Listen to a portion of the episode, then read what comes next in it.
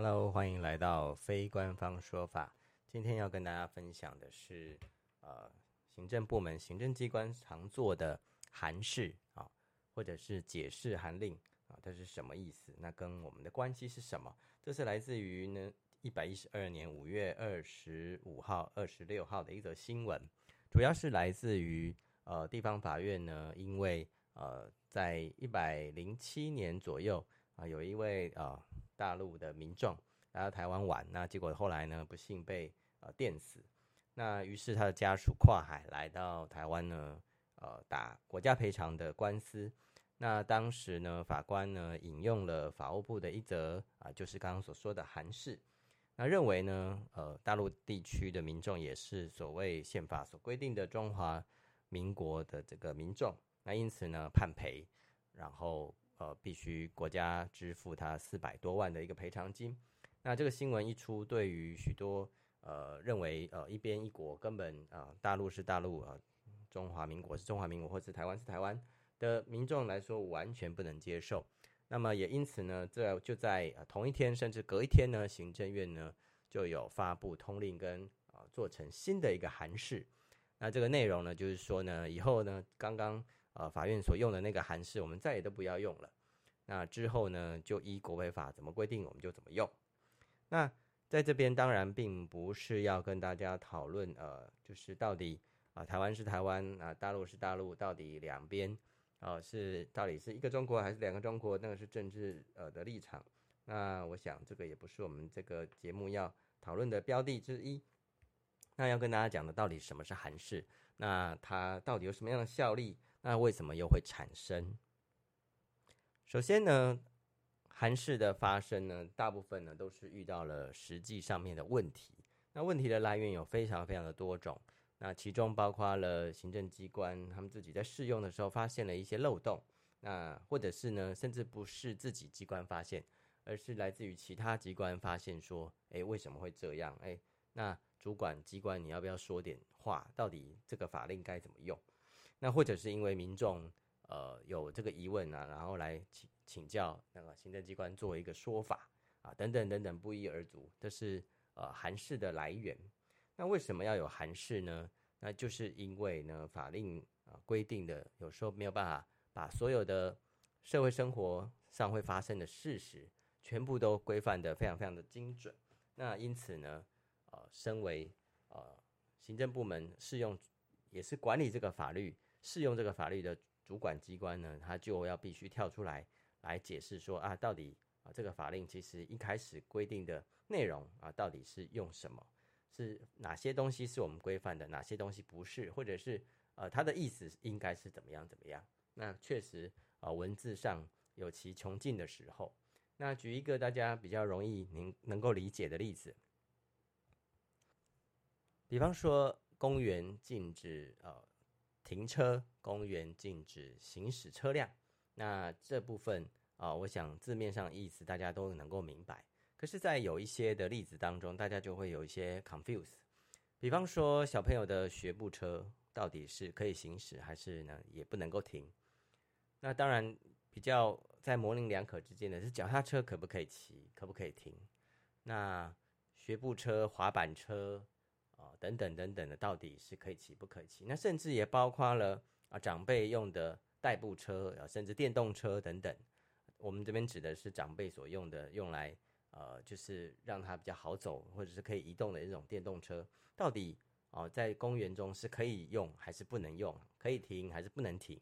那么因为呃，只写了一句“公园禁止停车，公园禁止行驶车辆”，那这时候呢，还是会有一些。啊，实际的例子，甚至是在呃设立告示牌也好，设立这个法规的当时也好，是难以了解将来可能会有新的呃车辆或者是新的一种交通工具的形态出现，因此啊，这时候呢，就透过啊函释的方式呢，来补充法令的不足，那或者是来明确化法令的范围啊，函释为什么？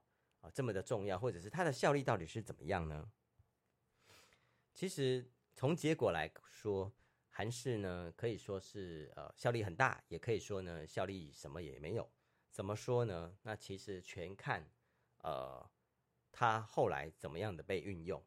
那如果呢，这个函释做出来啊，它哦，不论是呢行政机关自己本身呢，或者是其他机关，甚至也包括了法院，都啊运用无碍，大家都呃很认同这个原本这个行政机关他所所做的这样的一个解释啊，在实务上啊，法院也从来没有怀疑过的话，那这时候呢，啊这个函释呢，可以在事实层面啊，相当于可以。取得像是像法律的一种补充一样，这也是为什么哦，行政机关其实很长哦会把这些资料，或者是过去早期的时候会把这些函式全部都印成一册一册一册的，那到处去分送，到甚至能拿出来卖。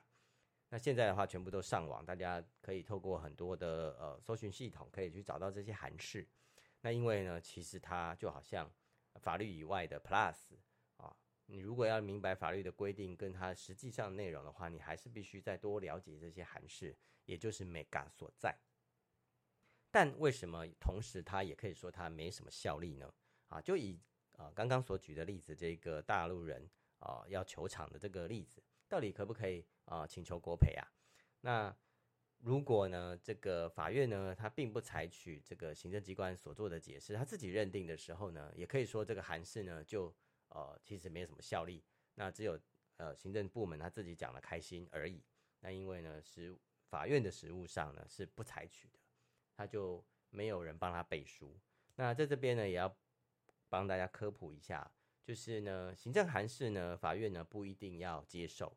那因为呢，呃，行政部门是行政部门的权利，而法院呢属于呃司法部门的权利。那他并不当然拘束呃独立审判的司法。听众朋友，呃，可能脑筋动得很快，那就会问，那该怎么办呢？他到底要听法院的，还是要听行行政机关的？